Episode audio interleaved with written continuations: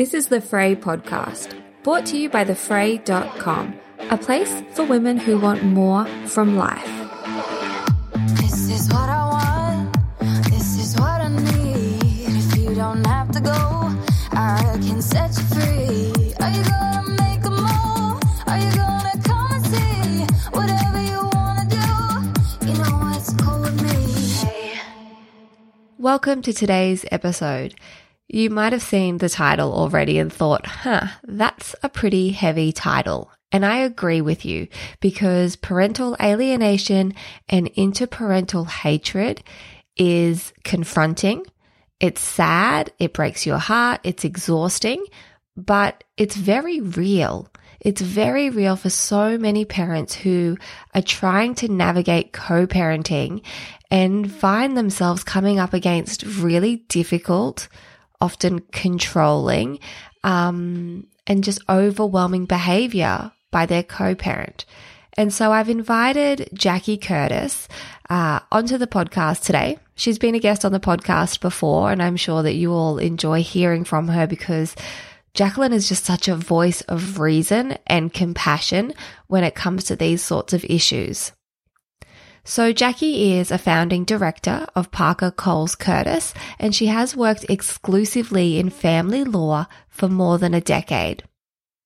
Jackie has assisted clients with a range of disputes. I'm sure she has seen it all.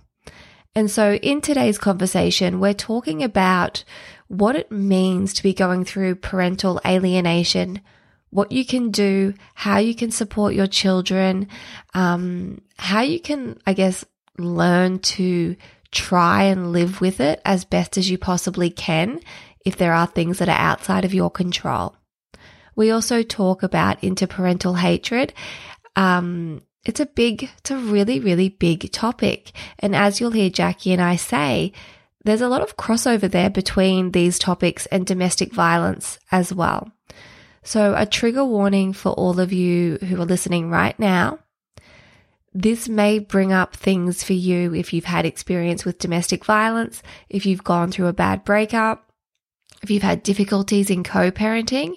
Just be mindful that we do encourage you to practice your own listener discretion, and we have got some resources in the show notes as well. But I think it's an important topic it's an important topic to put a little bit of light on.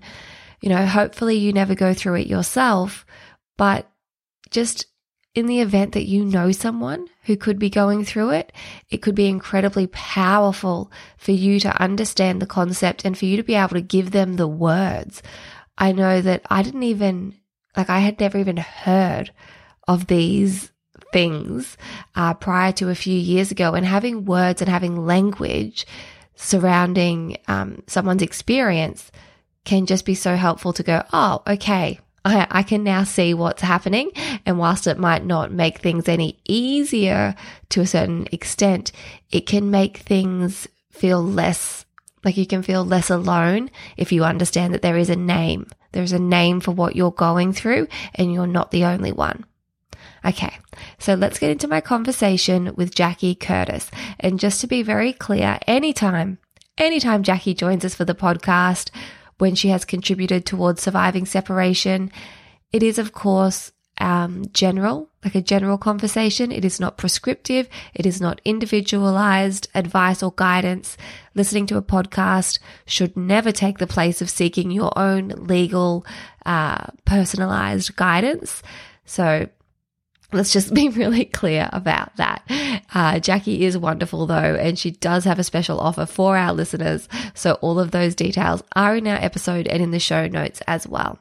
All right, let's get into my conversation with Jackie Curtis. Jackie, thank you so much for agreeing to join me for another podcast. You're welcome. It's great to be back. It's a big topic. Yeah, it's a big yeah. one it's one of those topics that I'm like, oh, I know it's so important to discuss, but it's also one that can be really sensitive. It can be draining. It's not a super uh, inspirational topic to talk about. But I know that so many people are dealing with it, and that mm. is parental alienation and interparental hatred. Yeah, that's right. So it, it is a heavy topic, and I suppose it's probably appropriate to kind of put a little trigger warning on our chat today because some of the behaviours that underlie these concepts and these processes of parental alienation and interparental hatred, they do sort of uh, push into the boundaries of what people might consider to be emotional or psychological abuse. And sadly, in Australia, we have a real um, significant problem with family violence. Um, I mean, you only need to look at the papers on a everyday basis, and you'll see the awful statistics. So, please, um, listeners, be conscious that this conversation might be difficult for you, and if you are experiencing family violence, whether you're separated or still in your relationship, reach out to one eight hundred Respect or your local family lawyer to get some help. Yeah, and we will have all of those resources in our show notes as well. It's definitely definitely one of those topics where there's so much crossover. You know, the more I learn, the more I understand about these topics, the more I can see how there really is such a kind of gray area of is it bad behavior? Is it abuse? Are they purposefully trying to hurt and control me? Or is this the way that they're mm. coping? What's it doing to our kids? There's so many layers, but I guess maybe we start with just defining what it is sure. that these topics mean yep. for those who have never heard of them because you know prior to 2019 i'd not heard of these terms yes yeah and look hopefully most people never will have a need to really understand in a first person sense what this is all about because it's certainly not a pleasant place to be and it is very nuanced you know sometimes you might find yourself in a particular situation and you could be second guessing is this what's going on for me? Or, as you say, is it someone who's just behaved badly today? Um, probably a third party with some professional expertise, a psychologist, a lawyer can help unpack that for you if you are having questions after today's chat. So, parental alienation is a, a process that's come out of some American psychiatric literature in which one parent coercively um, facilitates the turning of a child against the other parent typically occurs in a separation environment. Usually it's coupled with a very high conflict dynamic between the parents. And by that, I don't necessarily mean that each parent is engaging in the conflict. It could be that largely that conflict is driven by one person to the other. Um, and this is where sometimes those family violence dynamics um, can arise. Um, and effectively, the parent um, who's doing the alienate, alienating targets the other parent um, through use of strategies that they employ on the child to break down the relationship between the child and that parent. And it can be a little bit linked to interparental hatred as well, and, and we can we can touch on that in a bit. But um, I'm happy to kind of talk through some of the signs of parental alienation, if that would yeah. be useful. I think that would be super helpful. And perhaps even if we just extend on what coercive means, because coercively influencing a child to become alienated from a parent, but also obviously, I mean, for a lot of listeners, they'll be familiar with the term coercive control as well, which can mm-hmm. come into play in a lot of mm-hmm. separations. Mm-hmm. Absolutely. So, coercive control is obviously a concept that is gaining more awareness in our society in recent years. There's been a lot of progression, although there's still lots of work to be done, in understanding all of the different ways that family violence behaviours can happen. We're not talking just about physical violence, we're not talking about just verbal violence. There's now a, better awareness, particularly in my industry and, and my neck of the woods, that sometimes these behaviours are very subtle um, sometimes they're extremely nuanced and they are employed over a long period of time to effectively cause a person to distort their reality, to second guess themselves. Um, the concept of gaslighting is something that I think most people nowadays would have a bit of an understanding of, and that's effectively where someone is so rigid and confident in their view that they start to make you question your own sense of reality. Um, and it can arise in domestic relationships where someone is constantly being made to feel that their experiences are invalid and the other person's experiences are the only correct um, perception or perspective on things. So, coercive control is a very hard thing to spot, particularly when you are in the thick of it as the victim because it's very easily explained by lots of other things. It's quite insidious behavior. So, again, unpacking it with a professional is sometimes one of the only ways that you can really get a sense of it happening to you because it can be very easily rationalized by a whole range of, of different things. And of course, the person who's engaging in it is an absolute expert in explaining away their behavior and making you think that you're crazy or you're overreacting or you're just um, clutching at something that's not there. So that's what I mean by coercive conduct and control. Um, so these sorts of strategies, particularly towards kids, as you can imagine as adults, it's hard for us to recognize coercive behaviors sometimes. Kids do not have the life experience, the maturity, the intellect sometimes to know that that's what's going on. Plus, they're also in a relationship of dependence with the parent who is potentially um, engaging in those behaviors to manipulate them um, and effectively, um, you know, get at the other parent. So, some of the sort of um, indicators, and you can have all of these, you can have some of these, you may have other ones that I don't mention, and they could be pointers to suggest that parental alienation is occurring. Um, sometimes there can also be rational explanations for things. So I would just caution people to not jump to conclusions without kind of having that conversation with an experienced third party. But the sorts of things that can go on are undermining behaviours by the parent who's doing the alienating to the targeted parent, undermining their parenting, undermining their attitudes, undermining the child's relationship with that parent by causing the child to think that they might be unsafe with that parent or that that parent doesn't love them as much as they should or as much as they do, um, denigrating the other parent, causing the child to see that parent through a negative lens, and causing the child to feel as though they don't have what we call true permission to build their own relationship with the other parent or have a different have a relationship that is entirely independent and different to what the parents have with each other sometimes a parent can become so blinkered through the emotions of the separation that the way that they feel about the other parent, they just lose the concept that their child may have an entirely different experience of the other parent. And they assume that the child's feelings and responses and um, dynamic is exactly the same as theirs. So it becomes overwhelmingly negative um, puts the child in a bit of a loyalty bind because they start to think that they need to align with that parent's views in order to not offside that parent who's doing the alienating.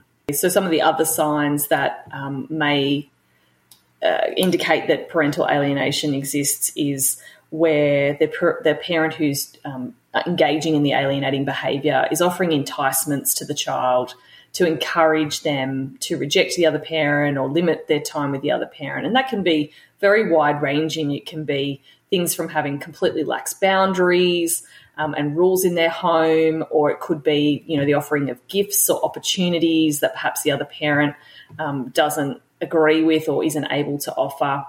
With the ultimate goal being that the child eventually entirely rejects the other parent and their relationship comes to an end.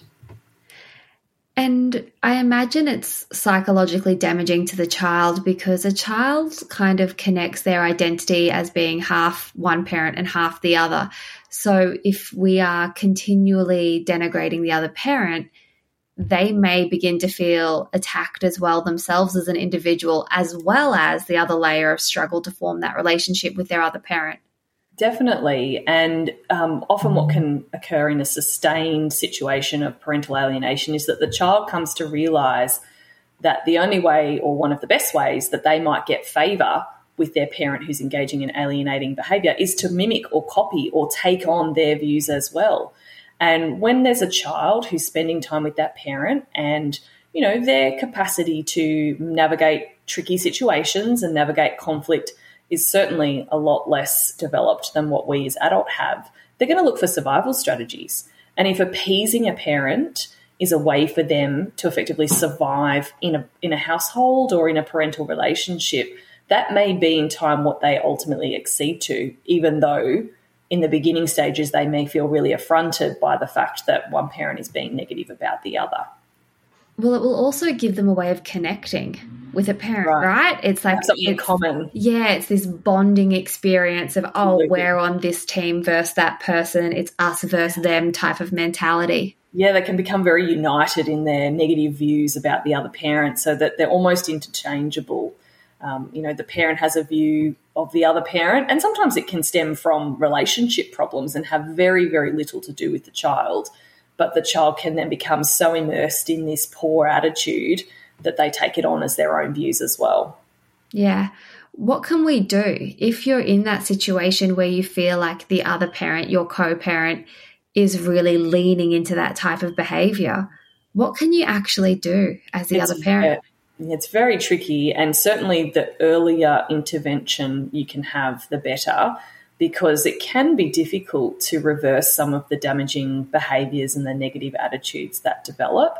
And broadly, there's there's two pathways. You can take a therapeutic course and see some family therapy, um, or perhaps even you know a child centered mediation dynamic um, might help the parents to work through what's at the root of this desire to alienate the other parent.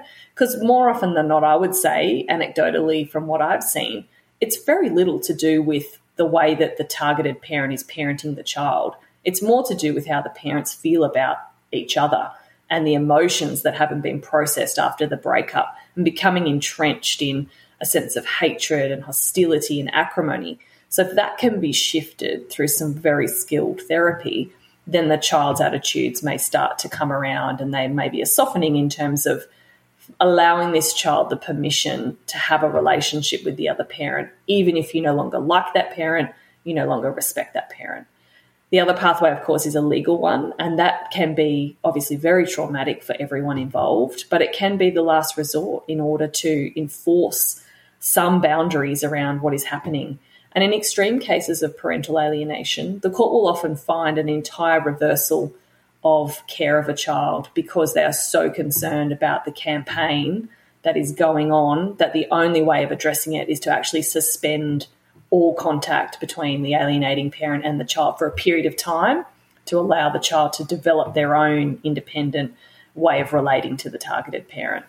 How does someone prove that it's happening though? Because I think so much of it would be that insidious uh, insinuations. It's subtle, it's slight. You know, it's the sort of stuff that could make you feel like you're going a little bit batty. Yeah. Um, and that you can't trust your judgment. So, how do you even begin to really prove that that's what's actually happening?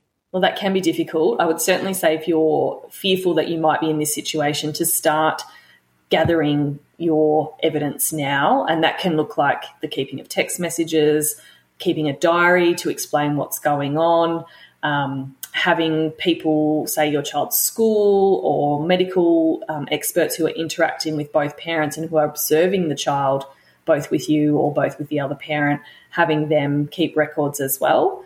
Ultimately, though, in a court setting, it's usually an expert, like a psychologist or a psychiatrist, who meets with both of the parents, meets with the children, and ultimately identifies what is occurring and, and calls it parental alienation. It's certainly not an easy thing to prove. Um, so you really do need to have some skilled professionals around you to help guide you through and help you present your evidence in the most persuasive way possible. It's just so distressing because Very. you know, you have a child with someone and you think we're going to have this child's best interest at heart, you know, we'll always put aside what's what's you know what our actual best interest is and we'll focus on this child.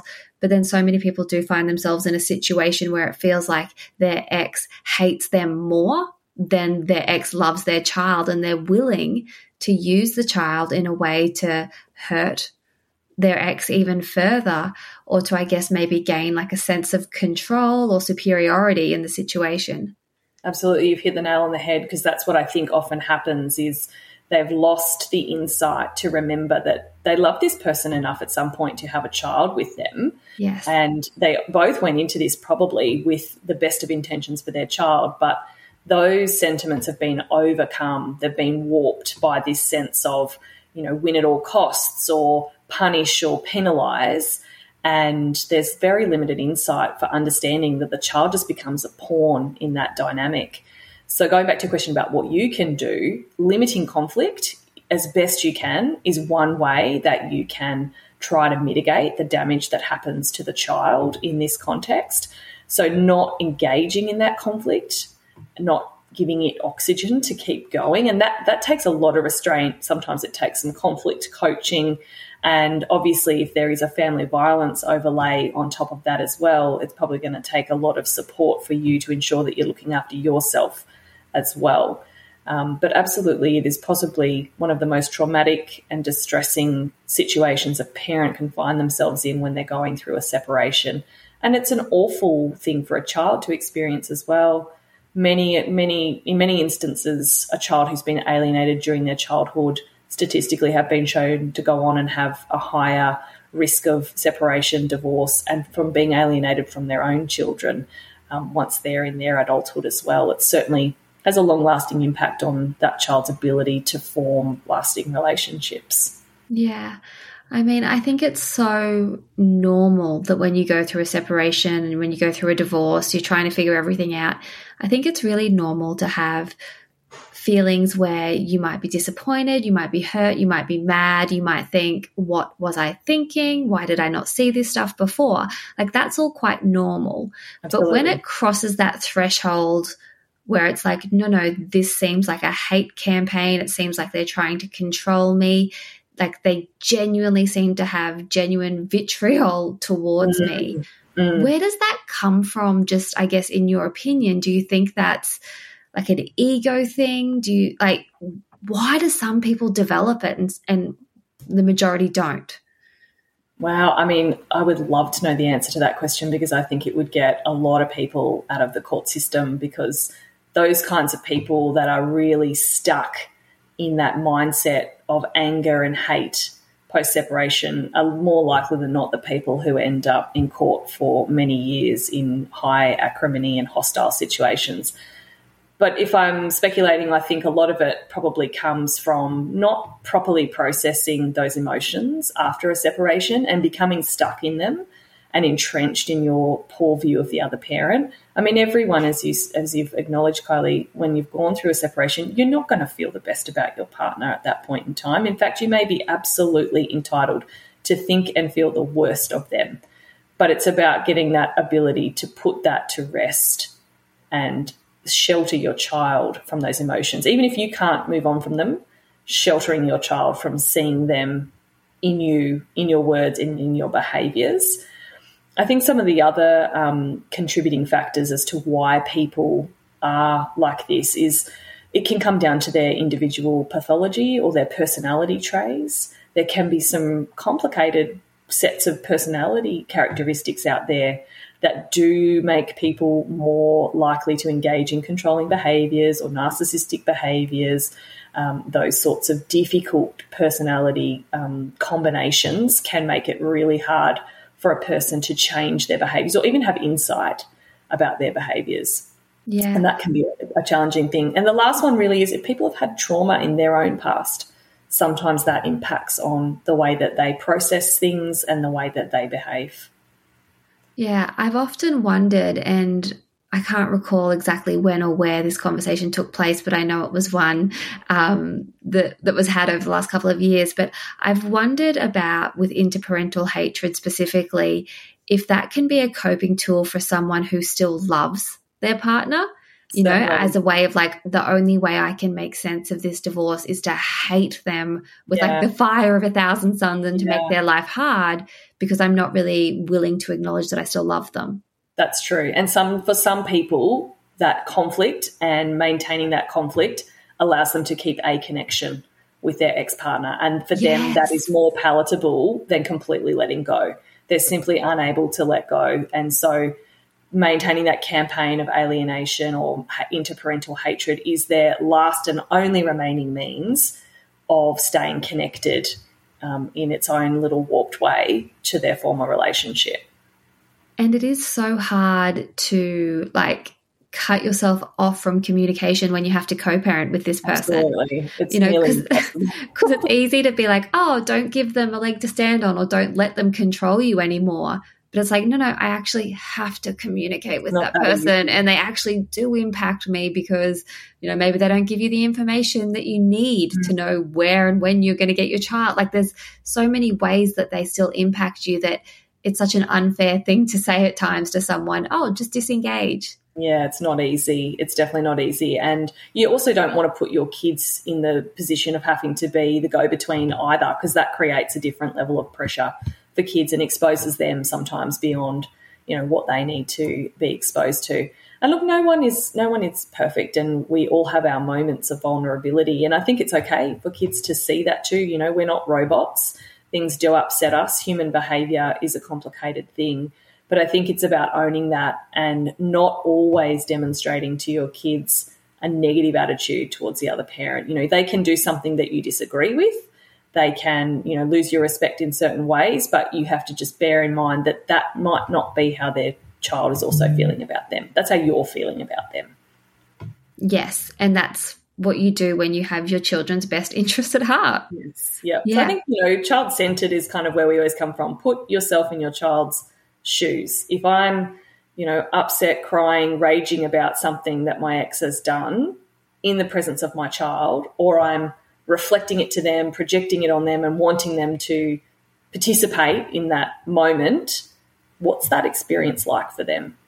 Yeah. Pretty challenging and it's pretty destabilizing because, as you said before, they identify a part of themselves in the other parent.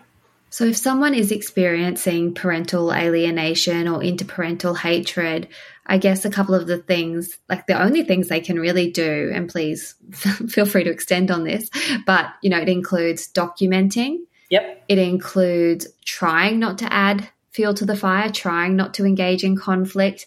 It also, I imagine, would be helpful to have a therapist that you can go and speak to and offload and talk it all out. process all of your emotions. Where you can let go because as I said no one's a robot. We all need that download. So Yes. having a person that you can do that with so that you're less likely to lose it in the moment when your child's there. And some And- strategies around how to help you not lose it in the moment too Yes, and I was going to say, and maybe some conflict coaching, as you mentioned, learning how the how to actually be responsible for your part in it, and also, I guess, how to protect yourself as well. putting some boundaries in place as well about what you will and won't tolerate and making them clear and sticking with them within the prism of I need to co parent with this person because obviously, as you say, you can't completely um, turn off the ability to communicate with them by necessity. You're going to have to. But there can be things that you can put in place to manage that for yourself. And I think probably the only other one would be to get some support for your child too. Whether that's, you know, a psychologist, a school counselor, a helpful aunt or uncle who they can just go and download to or go and be with, free from the pressure of how mum and dad or both parents feel about each other, um, giving them a break from some of that tricky, complex dynamic, which is hard for kids to navigate, and just letting them be a kid. That can be a really powerful um, and helpful way of managing it for them. Yeah, and perhaps having a chat with a lawyer as well, just to understand what your what your rights are and what your Yeah. position is. Yep, a lawyer should be able to kind of work with you through those indicators and some of the criteria that I talked about earlier and make a bit of an assessment with you about how immediate your situation is and whether some sort of urgent intervention is required before it deteriorates um, or whether it's a watch and see and uh, find some other tools to manage the situation.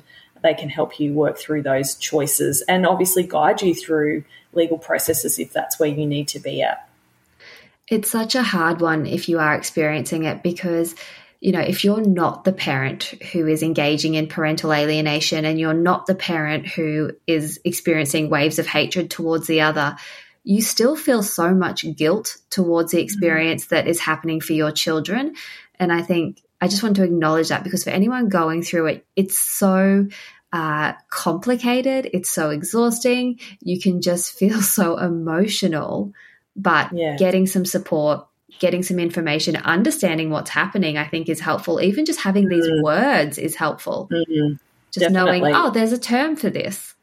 Yeah, this is not something that's in my mind, or I'm not being paranoid, or, you know, I'm not overreacting. This is something that genuinely exists and leads to poor outcomes. And I, I think, as you say, there is that guilt in perhaps feeling helpless about the situation, which comes from the fact that we can't change other people's behaviors, but we can change our responses to them and we can help our child to learn how to manage their responses to them. So I guess there's an acceptance in in knowing that you can't necessarily stop the parental alienation from happening, or to stop it, it's going to take some fairly significant measures. Another way of dealing with it is to sort of try to manage the fallout and, and build up those strategies around you and your child um, to help you see it through. Where can our listeners connect with you? I know that you have a special offer for a limited number of listeners should they need some legal support. Yeah, we do. So um, my team, Parker Coles Curtis, is a um, accredited specialist led team of family lawyers. We are very happy to connect with your listeners to talk about all things parenting, good, bad, and ugly, and all things related to divorce and separation. Um, and we're happy to offer free 30 minute consults for listeners um, for a limited number of people who get in touch. So we'd love to hear from you. Amazing. I will have all of those details in the show notes, and I'm sure that this will have been a very, very helpful episode for a lot of people who are in this situation. So, thank you for your wisdom and your time on the topic. My pleasure. Thanks for having me. This is what I want. This is what I need. If you don't have to go, I can set you free baby.